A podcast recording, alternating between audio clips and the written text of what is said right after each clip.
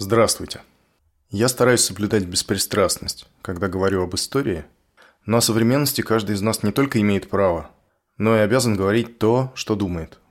Это предисловие я записываю один, и все, что я скажу – мое личное мнение и моя ответственность. Похоже, наступило время, когда полезно вслух проговаривать самые простые и банальные вещи. Если вам по сердцу эта война, то проклятий не будет. Просто потому, что проклятия никого ни в чем не убеждают. Но войну важно называть войной. Эту войну начал президент моей страны, которого я не выбирал. Это сделано при попустительстве или прямом одобрении большой части общества – Рано или поздно нам всем придется платить за равнодушие и инертность в течение 20 лет. Жаль, что платить придется всем, без различия. Эта война несправедлива, и хотя почти ничего уже не исправить, она должна быть прекращена немедленно. Я люблю Россию и надеюсь на чудо. Удачи вам, друзья, и смелости.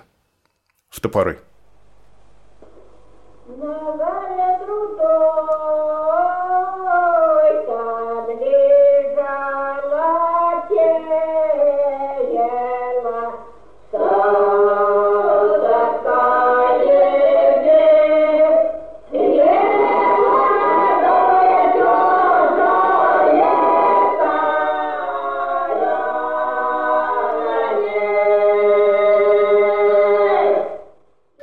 Середине ноября 1878 года, вскоре после разгрома Центрального кружка земли и воли в Петербурге, появляется молодой человек.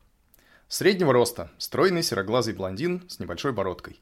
Он приезжает в Петербург из Лондона как иностранец, он совсем молод, ему 21 год, он хорош собой и отличается интеллигентностью манер. С собой у него рекомендательные письма к знакомым Петра Лавровича Лаврова, одного из идеологов народнического движения. У них он первое время и живет в Петербурге. В городе у него находятся и другие знакомые из числа интеллигентной молодежи, и в частности среди студентов. И наш благообразный иностранец посещает студенческие сходки, которых зимой 78-79 годов случается много.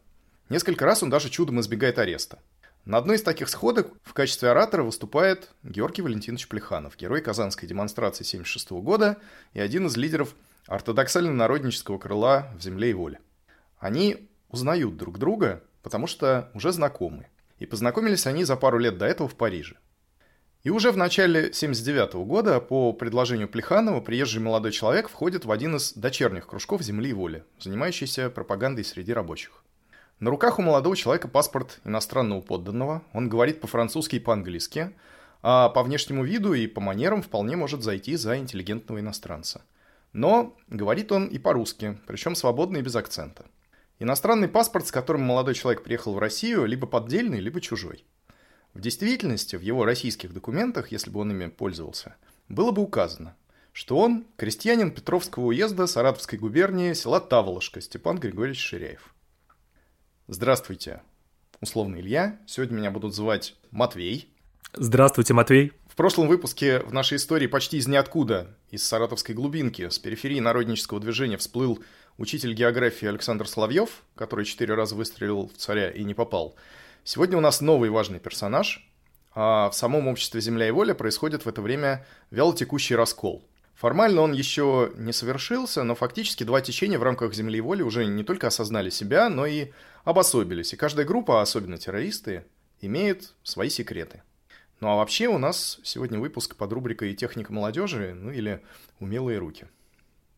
Откуда взялся наш сегодняшний герой и как вообще крестьянин села Таволошка попал в Париж и познакомился с Плехановым. Разумеется, Степан Ширяев – это необычный крестьянин, в том смысле, что ни он сам, ни его родители не занимались непосредственно земледелием. Крестьянство Ширяева – это его сословная принадлежность, закрепленная за ним по документам. Возможно, это нужно пояснить. Российская империя – сословное государство. С самого рождения каждый человек приписан к какому-то из сословий.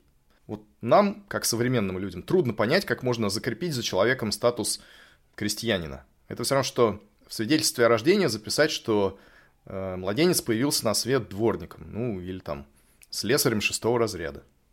Выглядит странно.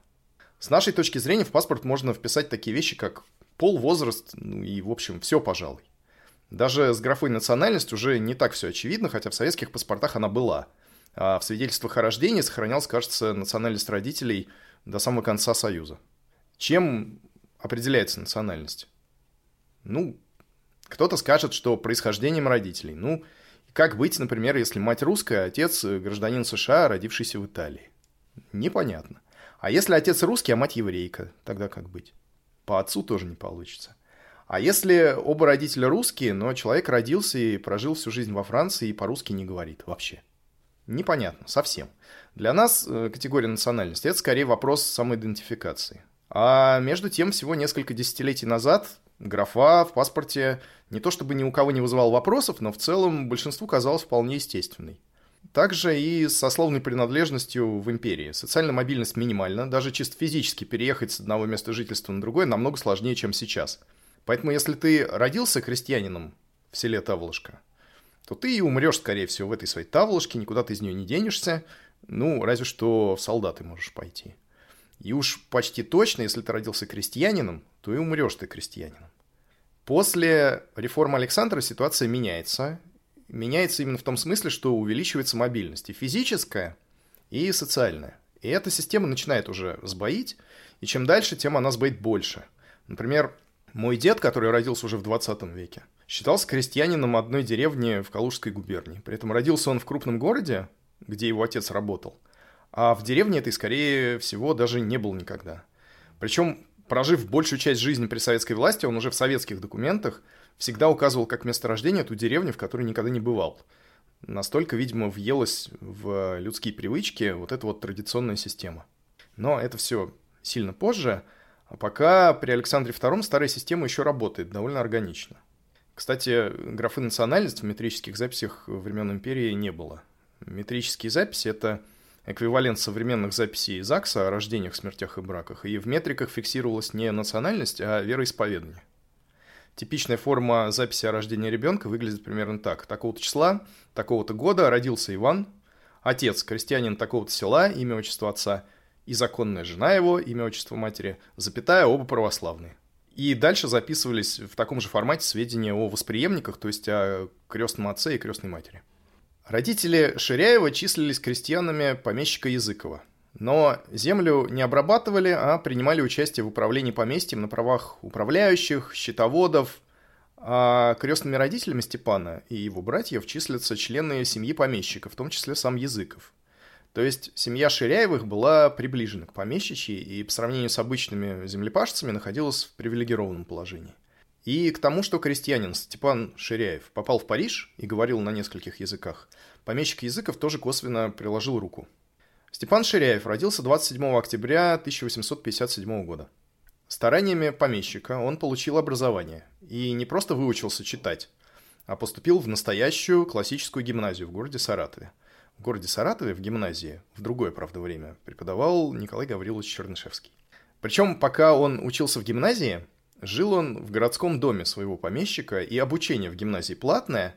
Кто за Ширяева платил, мне неизвестно, но вполне возможно, что тоже помещик. Ну, поступил он туда в гимназию, наверное, как бы тоже с помощью помещика, да, вряд ли бы взяли крестьянина. Э, нет, вот как раз хотел сейчас об этом сказать.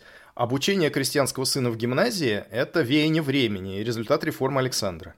Потому что, да, безусловно, очень немногие крестьянские дети могли попасть в гимназию и тем более в университет, по многим причинам, хотя бы потому, что просто за учебу надо платить довольно много. Год в гимназии стоит, по-моему, 36 рублей. Это приличная сумма. Но при Николае Первом крестьянин в принципе не мог учиться в гимназии, да, ты был бы прав. Ему отказали бы на входе по определению. Не то чтобы прецедентов совсем не было, когда дети крепостных заканчивали университет в Николаевское время. Всякое случалось, но это были совсем эксклюзивные случаи. Я на память припомню два. Это историк Михаил Погодин, мы его кратко упоминали в выпуске про Нечаева, и цензор Александр Никитенко, известный своим дневником – этот человек, э, кроме прочего, связан с историей об Оболенском и Ростовцеве из эпизода «Два слова о декабристах». Я в тот раз ее не рассказал, потому что не влезла, а сейчас, наверное, уже неуместно. Поэтому это интересная история. Можно погуглить, или, возможно, я это опишу в Телеграме. Сейчас не об этом. При Николае крестьянин в гимназии невозможен. Сейчас это, если не мейнстрим, то все-таки выходцев из крестьянства и из мещан в гимназиях и университетах не так мало. И очень скоро мы познакомимся с еще одним гимназистом из крепостных, с Андреем Желябовым. При Александре II, собственно, принят новый учебный устав, в том числе университетский, в 64-м, если не ошибаюсь, году, по которому разрешен доступ в учебные заведения детям крестьян и мещан. Ну, а Степан Ширяев в гимназии учился хорошо. Был лучшим в классе. Но гимназию все-таки не окончил, потому что уже тогда попал в поле зрения компетентных органов как неблагонадежный. После этого Ширяев какое-то время учится в Харьковском ветеринарном институте, а потом отправляется за границу, чтобы поучиться и набраться опыта. К тому времени его уже серьезно интересует, во-первых, техника, а во-вторых, социальные вопросы. Ну или, точнее, наоборот, вопросы общественного устройства интересуют его в первую очередь. Ширяев, накопив небольшую сумму денег, отправляется в Лондон. И там знакомится с Петром Лавровичем Лавровым. Лавров на тот момент это человек более чем заслуженный и, в общем, пожилой уже. А Ширяев это фактически подросток. Ему еще нет 20. Он неоднократно встречается с Лавровым, дискутирует с ним, в том числе письменно, а параллельно самостоятельно изучает английский язык, чтобы читать в оригинале передовую литературу по рабочему вопросу. Нетипичный круг интересов для подростка. Ширяеву тогда 17, если не ошибаюсь, лет. То есть это уровень 11 класса школы. С работой в Лондоне плохо. Устроиться Ширяеву не удается, он перебирается в Париж, и там по протекции того же самого Лаврова устраивается в лабораторию Яблочкова. Это еще один русский, которого нужно представить. Как это ни странно может быть, но я Яблочкова знаю с раннего детства. Основное, что я про него сейчас буду рассказывать, я помню даже без подглядывания в источники. Я, кажется, еще не умел даже сам читать, но мне мама с папой читали книгу, которая называется «Здравствуй, физика». Книга не безупречная, но зато запоминается хорошо. И там про Яблочкова было. Занимался этот человек электротехникой, и главным его изобретением была так называемая свеча Яблочкова. Это устройство для уличного освещения на основе принципа электрической дуги. Насколько я понимаю физику, понимаю я ее не очень хорошо, по современным меркам все довольно просто. Есть два электрода, на одном плюс, на другом минус. При достаточном напряжении между ними вспыхивает разряд. Если напряжение поддерживать, то это будет не просто искра короткая, а искра, которая горит все время, такая растянутая во времени. Очень яркая. Правда, есть проблема. Кончики электродов постепенно сгорают, и расстояние между ними увеличивается. Когда оно становится слишком большим, искра гаснет. Но этот недостаток можно обойти, если электроды заизолировать, кроме кончиков, и расположить параллельно друг к другу. Вот, собственно, это и есть свеча яблочко. Поправьте, если ошибаюсь, техническую сторону я не проверял. В общем, на родине у Яблочкова бизнес не заладился, а в Париже он добился вполне существенного успеха, и какое-то время его осветительный прибор был верхом инженерной мысли в своей области, пока не появилась лампа накаливания от Эдисона. Она почти ровесница свечи Яблочкова. Через некоторое время Ширяев возвращается в Лондон и работает там в другой электротехнической компании.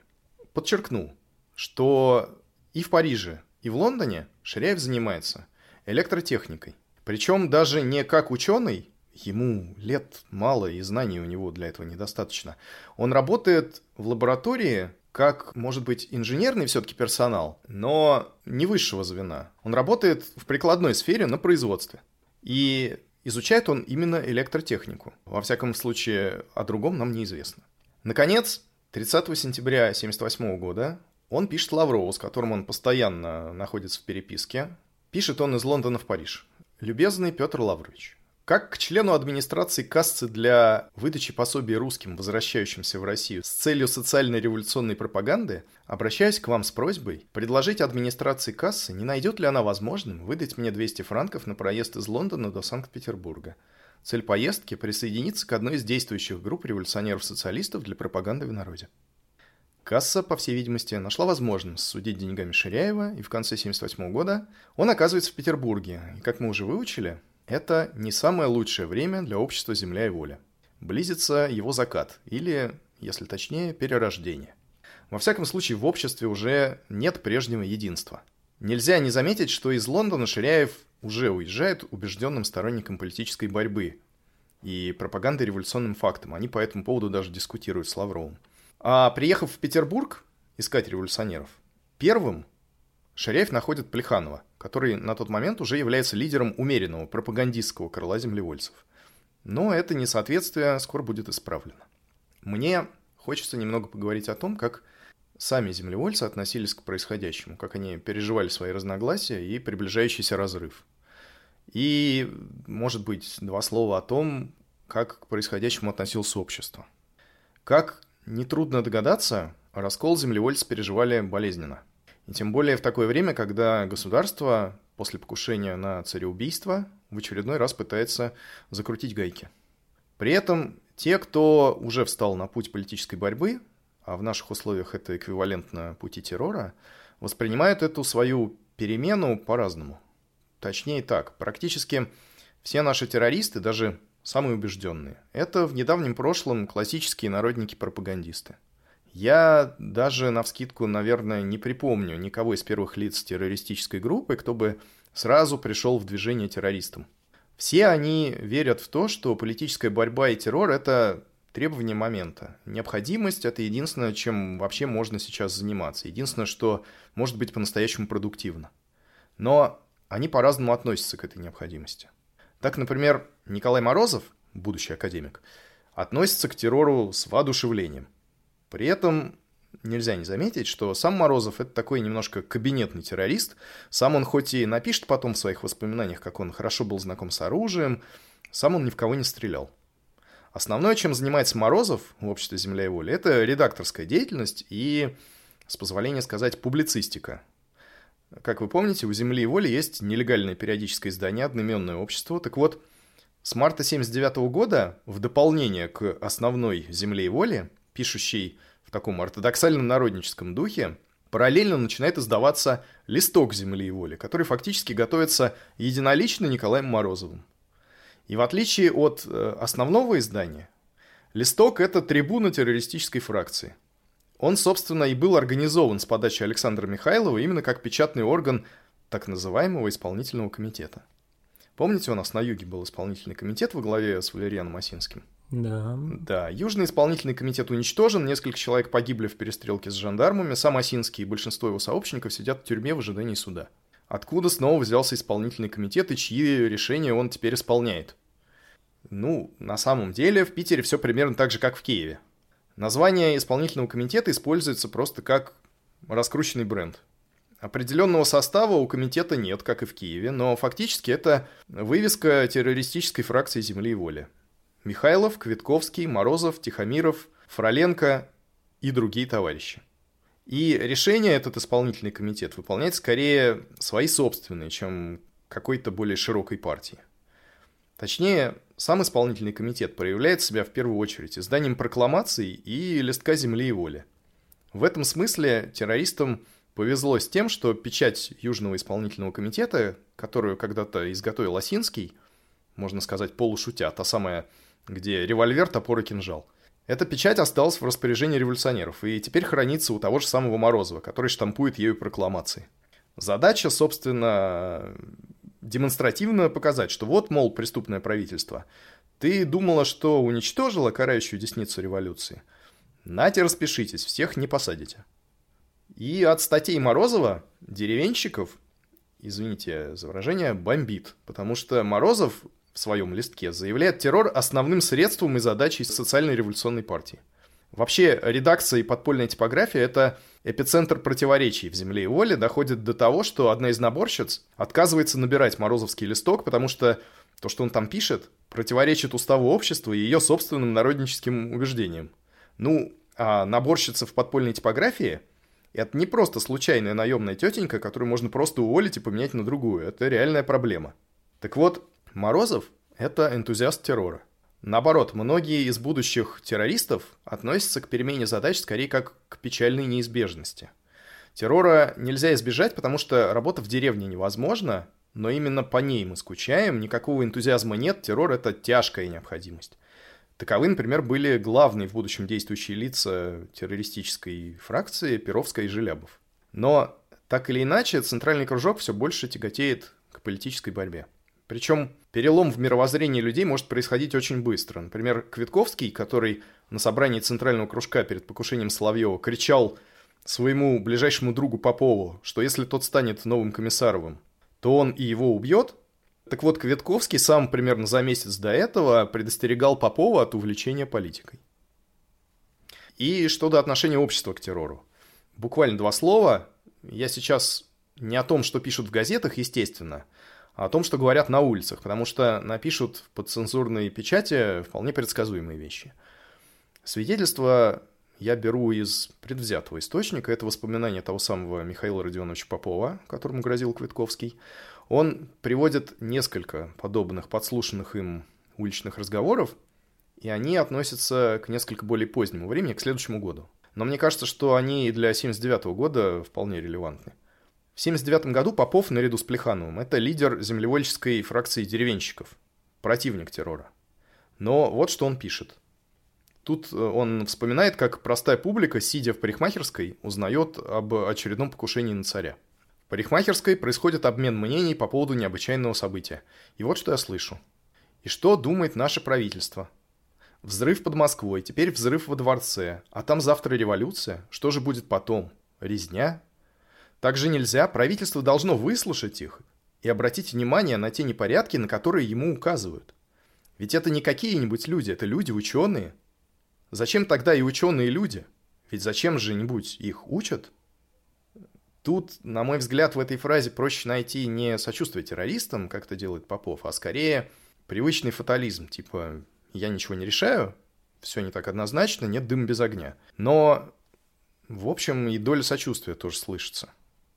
Перед покушением Соловьева, общим собранием Центрального кружка, решено в ожидании репрессий покинуть столицу всем, кто может попасть под удар, когда последуют репрессии.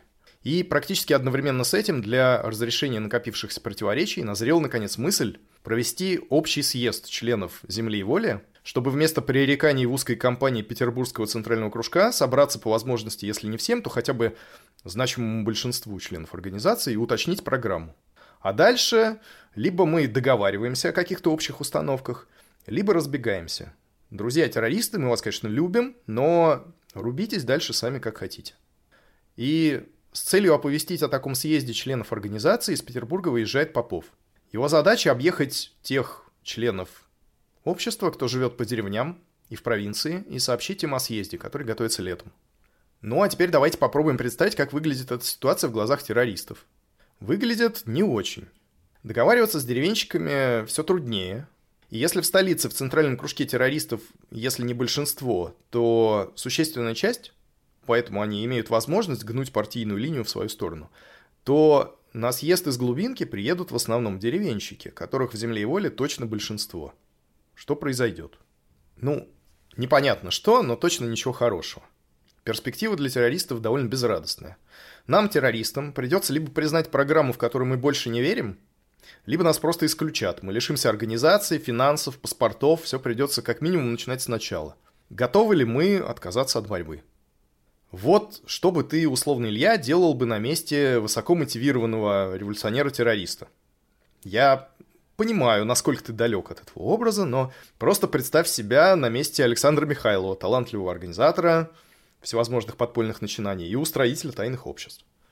Ну, э, варианта два, наверное. А первый все-таки отделиться и начать э, строить другую организацию, и второй – это заняться индивидуальной деятельностью.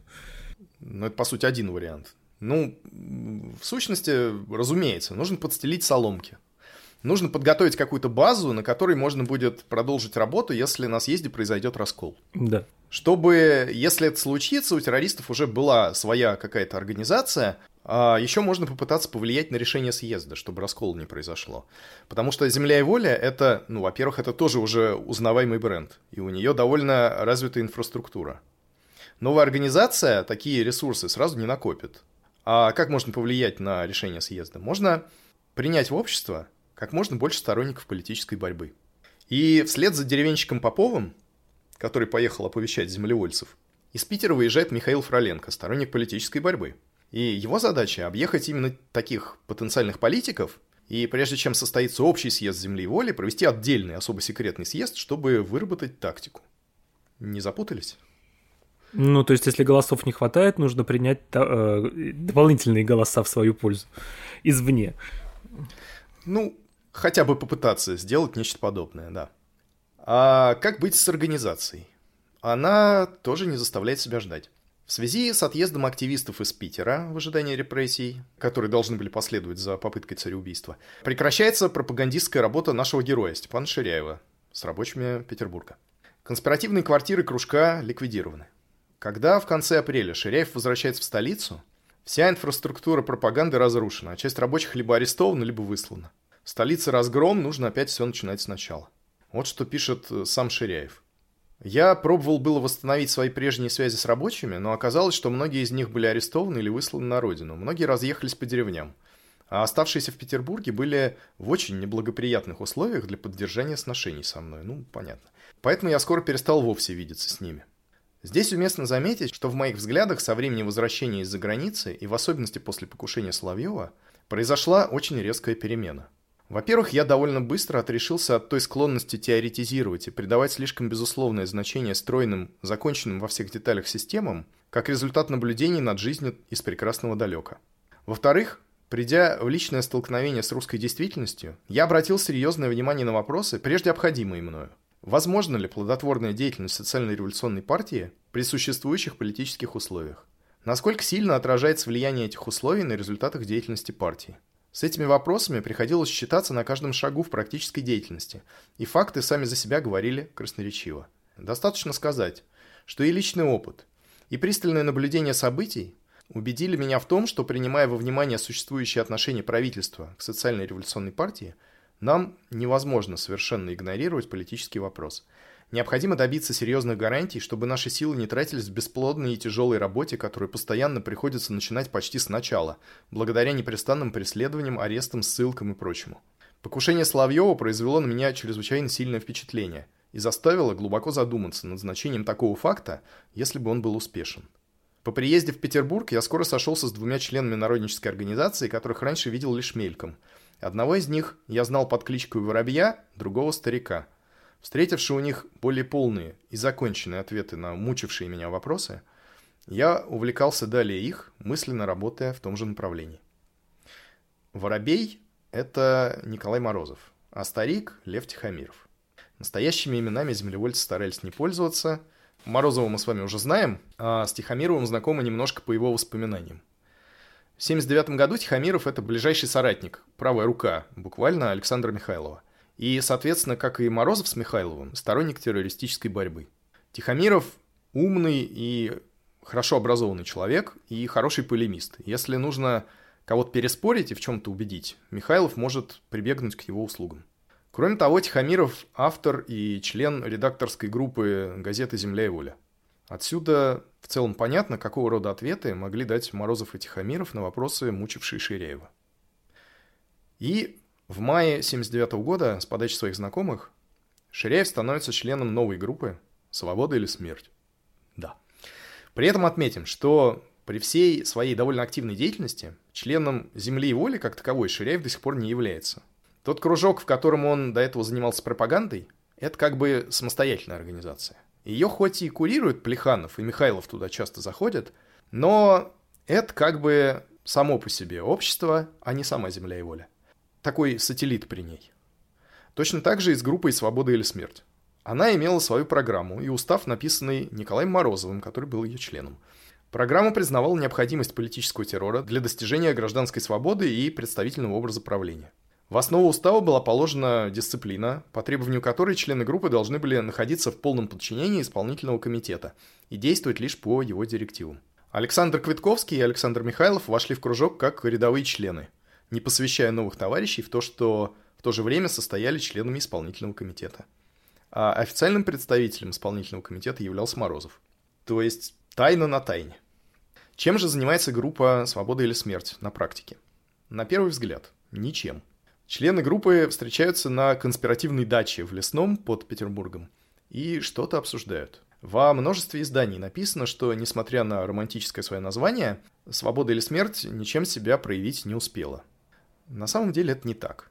И главным действующим лицом группы в ее практической деятельности становится саратовский крестьянин с техническим образованием Степан Ширяев.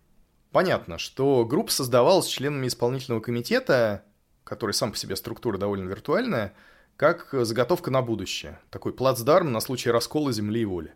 Но времени зря эти люди терять не стали. Итак, если мы признаем своей задачей политическую борьбу и индивидуальный террор как средство, если нам кажется странным мстить слугам и не трогать господина, а стрелять в царя получается плохо, нужно выбрать другое средство. И это средство предлагает террористам не лично, конечно. Каждому из нас известный человек, который долго жил в России и в ней же учился. Не только в ней, впрочем. По происхождению это швед. Учился он химии. И давай попробуем угадать, кто это. Ты его точно знаешь. Много ли ты знаешь шведских ученых, ну или, если быть точным, он скорее изобретатель. Много ли ты знаешь э, таких людей, особенно живших в России? Ну что-то я вот, э, в замешательстве со шведами, честно тебе скажу. Окей. Звали его Альфред Нобель. А, ну... Это тот самый Нобель, Окей. именем которого и капиталами создана Нобелевская премия. И если кто не в курсе, по роду своей деятельности Нобель — это изобретатель и бизнесмен. А главное изобретение, которое он сделал и которое успешно продавал всю жизнь, ну, ладно, одно из многих, но, пожалуй, все-таки главное, это... это динамит. Сама по себе история изобретения Нобелем динамита довольно захватывающая, но для нас совсем посторонняя, поэтому ближе к делу. Динамит Нобель изобрел в 1867 году, то есть сравнительно недавно. И революционеры, в том числе русские, уже обратили внимание на его изобретение. В самом деле, если мы можем приблизиться к объекту, но всякий раз не успеваем достаточно хорошо прицелиться, нужно исключить момент прицеливания. Если помните, мы кратко упоминали про попытку одесских революционеров Виттенберга и Логовенко устроить цареубийство посредством взрыва.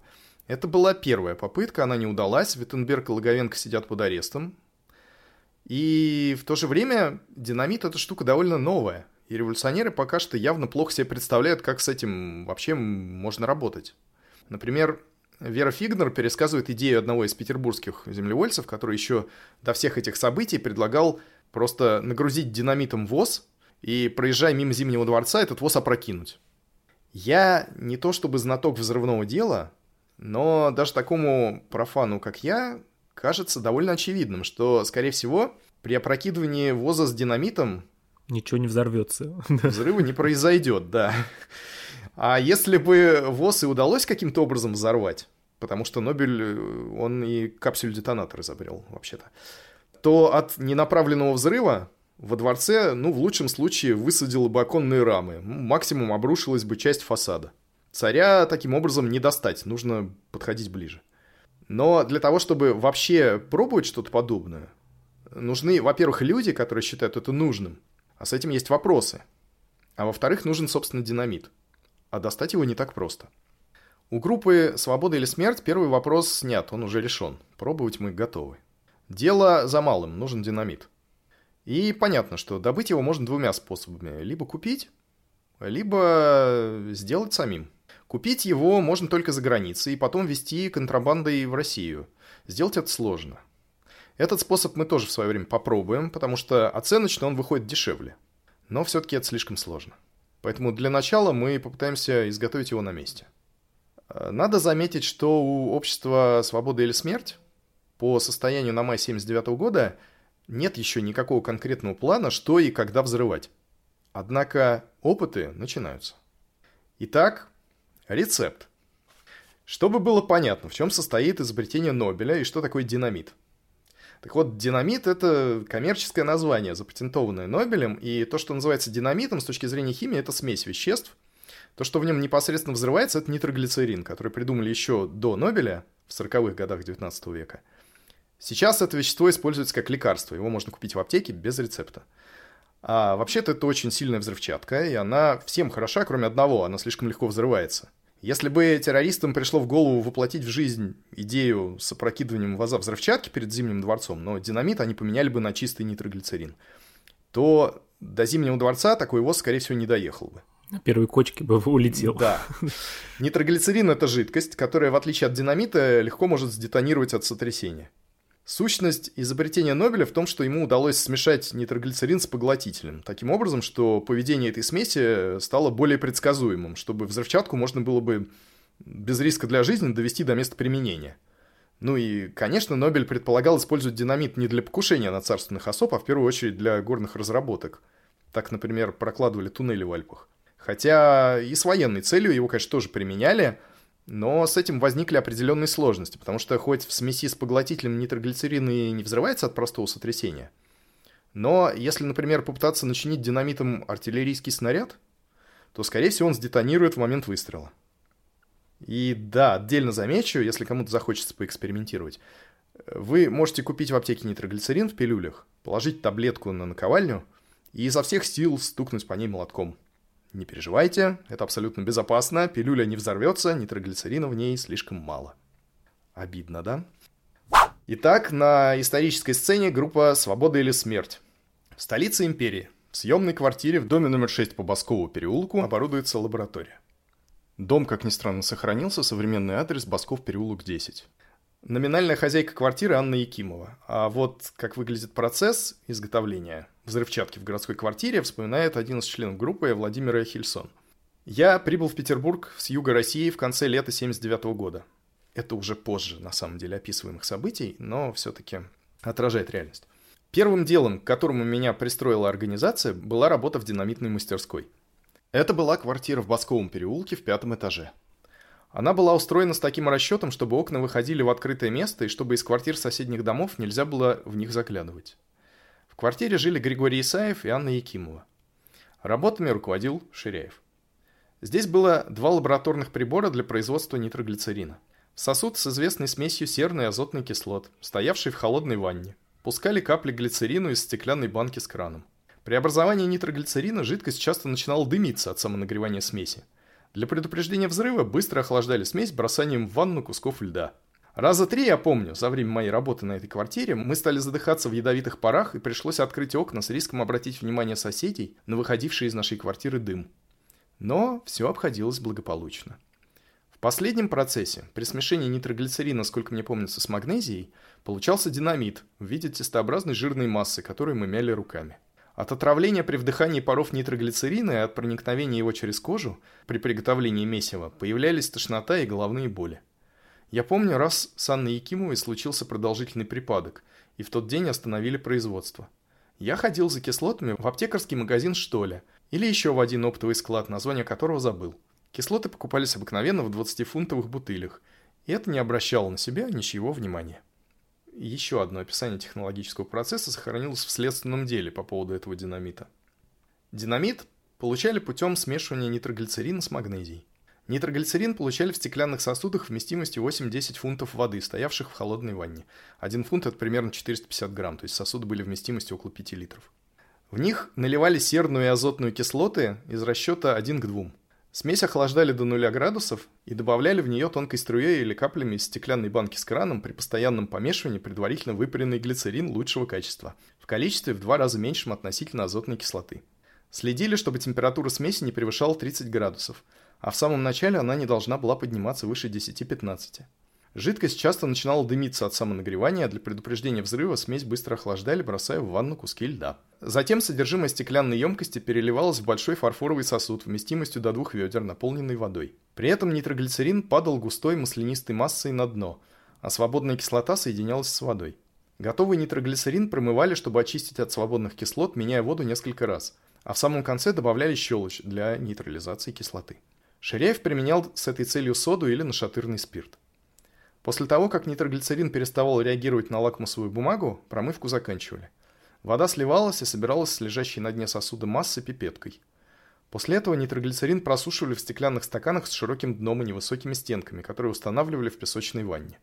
Следующим этапом было смешивание нитроглицерина и магнезии. Для приготовления динамита Ширяев нашел удобным употреблять магнезию, как вещество, очень хорошо поглощающее нитроглицерин, до 75%.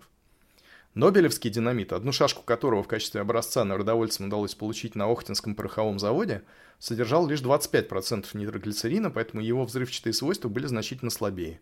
Обычно за один раз в глиняных чашках при помощи фарфоровой лопатки смешивали 0,75 фунтов нитроглицерина и 0,95 фунта магнезии. Для приготовления 1,75 фунта нитроглицерина требовалось более 4 часов и по полчаса уходило на производство динамита.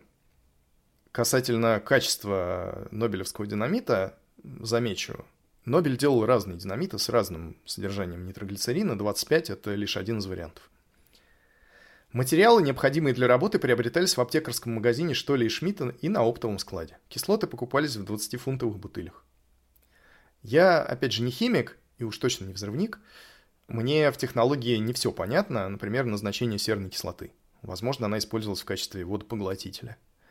Под э, магнезией понимается, видимо, смесь карбоната и гидроксида магния. Это белый порошок, который используют спортсмены в тяжелой атлетике и в скалолазании, например. Чтобы руки не скользили. Да, она поглощает воду и жир.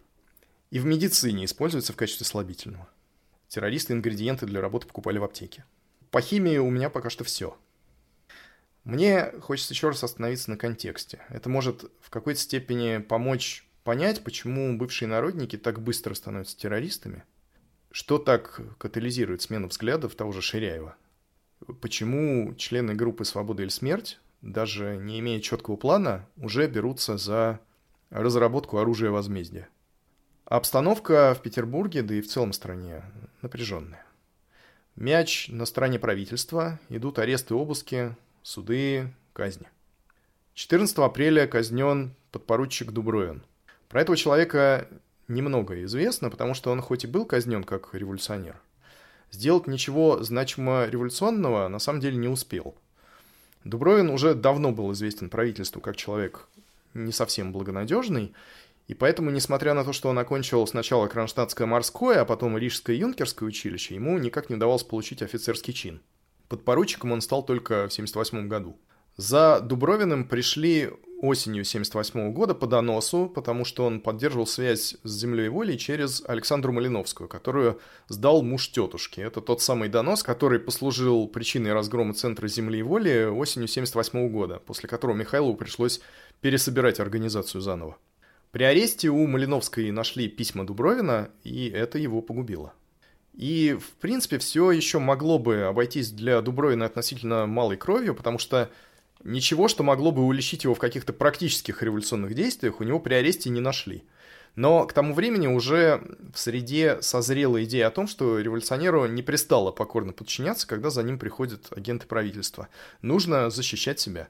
Что называется светлой памятью Андрея Зельцера. Когда Дубровина пришли арестовывать, он сначала пытался отстреливаться, не попал. Затем взял кинжал и успел ранить двоих. Арестовывали его пятеро. Собственно, за сопротивление он и был казнен. Возможно, я бы даже не стал об этом так подробно рассказывать, если бы в числе тех немногих сведений, которые до нас дошли о Дубровине, не было воспоминаний его однокашника по Кронштадтскому морскому училищу Ивана Евачева. Дубровин был украшением правого фланга. С розовым цветущим лицом, с вьющимися белокурыми волосами, крепкого сложения он славился своей силой. Самое примечательное в этом описании, это, конечно, фамилия информанта. С нами снова традиционная рубрика о том, как причудливо тасуется колода. Говорит ли вам, Илья, что-нибудь фамилия Ювачев? Ювачев? Да. На самом деле одного человека с этой фамилией вы точно знаете. Ну, возможно. Это поэт Даниил Хармс. Хармс — это псевдоним, а Иван Ювачев — это его отец. Иван Ювачев лично знал не только Владимира Дубровина, позже, когда уже народная воля создаст свою боевую ячейку в офицерской среде, одной из ее главных фигур станет Михаил Ашенбреннер. И его товарищ Иван Ювачев тоже вступит в организацию. Для них самих все это закончится не очень хорошо, хотя не трагически. Но косвенно народовольчество отца сыграло свою роль в жизни поэта Даниила Хармса. В частности, когда тот впервые был осужден, Обращение его отца к почетному академику Николаю Морозову позволило заменить тюремное заключение ссылкой. Итак, 20 апреля казнен подпоручик Дубровин. 28 мая повешен Соловьев. За две недели до него, 14 мая, в Одессе, повешены члены Южного исполнительного комитета, трое во главе с Валерианом Осинским. И про казнь Осинского я позволю себе процитировать в очередной раз Добогория Макриевича, который нас никак не оставит. Во-первых, я его очень люблю за его слог, а во-вторых, это позволяет представить себе, как чувствуют себя сами приговоренные и как все это действует на их друзей. Я в данном случае не пытаюсь дать какой-то моральной оценки деятельности э, и фигуре самого Осинского. Я просто демонстрирую, как действия правительства влияют на настроение революционеров, которые остались на свободе. Прошло несколько дней. Наконец, 12 мая появился полицмейстер, и нас позвали в тюремную контору для выслушивания конфирмации. По конфирмации некоторым были уменьшены сроки каторги, другим оставлено было наказание, вынесенное судом. Только о троих в конфирмации 12 мая ничего не было сказано. Эти трое были Антонов, Свириденко, Брантнер и Осинский. Их даже не звали в тюремную контору. Это значило, что приговор в окончательной форме над ними будет прочтен на месте казни. Все это понимали, но никто, конечно, об этом не говорил. Кажется, в тот же день, то есть 12 мая, Осинский и Антонов были переведены с верхнего этажа в нижний, где уже сидел Брантнер – Сначала мы не могли понять, зачем это было сделано, но вскоре причина выяснилась. Из окон верхнего коридора было видно, как в поле, недалеко от тюрьмы, начали строить виселицы. Сидевшие в верхнем этаже сообщили об этом остальным, кроме приговоренных к смерти, от которых, конечно, старались скрыть. Догадывались ли сами приговоренные о том, что готовилось для них, не знаю. Они тоже, подобно нам, молчали, не разговаривали об ожидавшей их казни, но видно было, что они к ней готовились. Так Валериан Осинский время от времени возвращался к вопросу о том, что для него смертная казнь через расстреляние представляется несравненно легче, чем через повешение. Антонов озабочен был мыслью, чтобы его мать не узнала об его участи, и часто говаривал со мной об этом. Но в чем состояла эта его участь? Он не договаривал. Или, вернее, никогда не успевал договорить, беседуя со мною. Мне всякий раз становилось страшно, когда об этом заходила речь, и я тотчас старался свести разговор на что-либо другое. Мы все избегали слова «казнь», как будто боялись самого этого слова. Нужно сказать, что суд приговорил к смертной казни через расстреляние, а замена расстрела висельцей произошла уже потом. Кому обязаны были приговоренные этой заменой в худшую сторону, так как повешение считается у нас более позорной казнью, с уверенностью сказать не могу. Но я помню, что в то время ходил слух, будто замена эта была сделана самим царем, с которым, как передавали нам офицеры, приходившие на караул, Киевский генерал-губернатор Чертков сносился телеграммой. Вечером, 12 мая, перед тем, как должны были затворить нас на ночь по камерам, приговоренные попрощались со всеми, так как думали, что это было их последнее свидание. Однако ночь прошла, наступил 13 мая, и утром опять выпустили нас всех из камер во двор. Так как было неизвестно, чем объяснить это замедление, то помню, у меня зародилась даже смутная надежда на то, что казни не будет. С казнью мой ум и чувства не могли мириться, и достаточно оказалось ничтожного повода, чтобы родить надежду. Но наступил вечер 13 мая, и приговоренные, расходясь по своим камерам, опять попрощались со всеми. Между тем наступила ночь. Я не зажигал лампы, и моя камера едва освещалась пучком света, вырывавшимся из коридора через дверную дырку. Окно было отворено настежь. Я влез на подоконник и сел, прижавшись к решетке.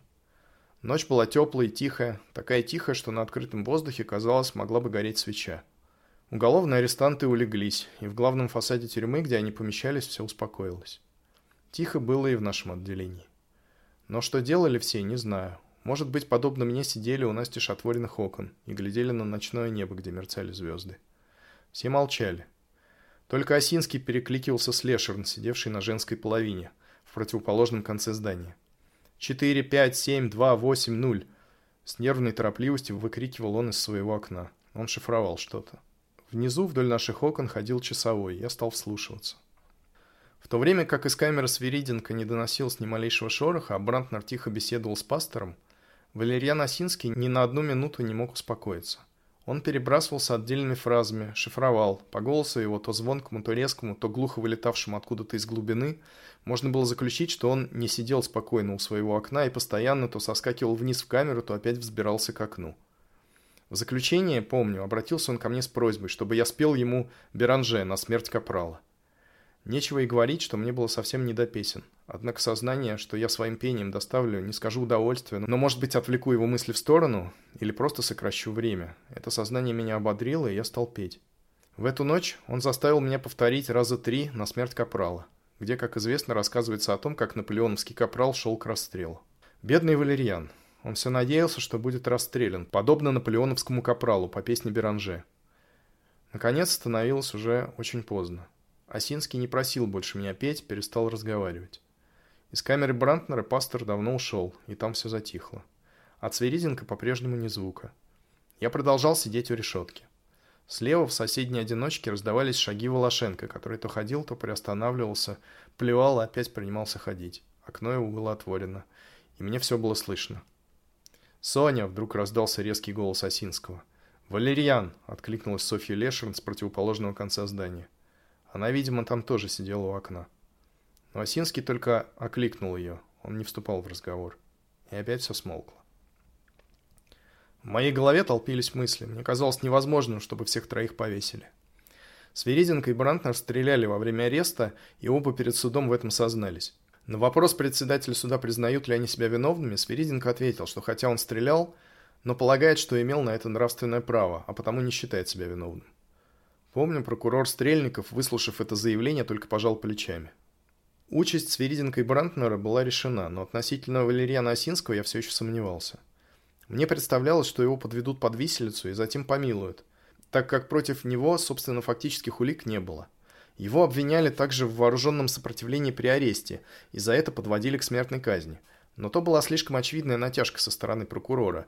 Осинский, остановленный на улице переодетыми жандармами, поведен был в полицейский участок. Здесь, в ту минуту, когда Судейкин собирался его обыскать, он стал вытаскивать из кобуры револьвер, его схватили за руки и обезоружили. Тем дело и кончилось, он не успел сделать выстрела. Сидя у решетки, я вслушивался в окружающую тишину. А между тем в небе уже звезды меркли потянуло предрассветным холодом. Внизу под окном прошла смена, послышалось бряцание ружей и голоса.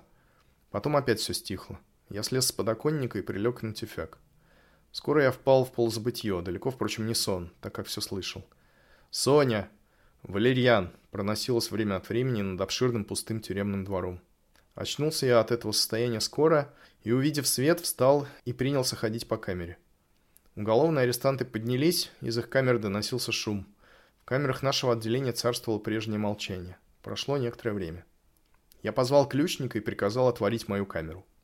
Выйдя в коридор, я подошел к двери Волошенко и заглянул в дырку. Он сидел на своем тюфике с опущенной головой, волосы на его голове были взъерошены, он глядел на пол и поплевывал. Я ничего не сказал ему и удалился от двери. К приговоренным я не решался заглядывать. Какой-то необъяснимый страх удерживал меня от этого. В это время раздался шум двигавшегося конвоя. У входных дверей я увидел кучу солдат и офицеров, спускавшихся по ступенькам в наш коридор. Я догадался, зачем они явились. Тут были офицера пехотные и жандармские, несколько полицейских, наш тюремный смотритель. Сколько было их всех, назвать не умею, но мне показалось очень много. Двери отворялись, и они выходили в коридор один за другим. Свериденко, Брантнер, Осинский. Я стал с ними прощаться.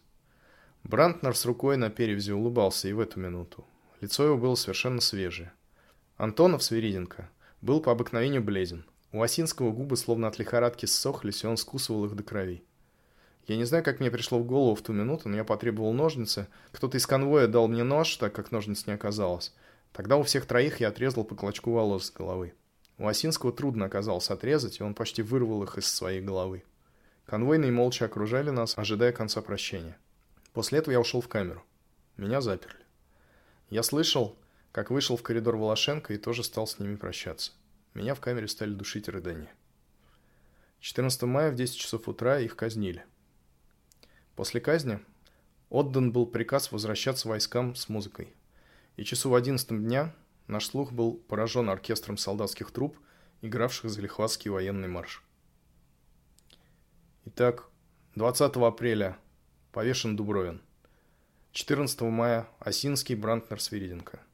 28 мая Соловьев. Землевольцы готовятся к съезду для пересмотра программы. А в доме номер 6 по Баскову переулку будущие террористы под руководством Степана Ширяева учатся делать динамит.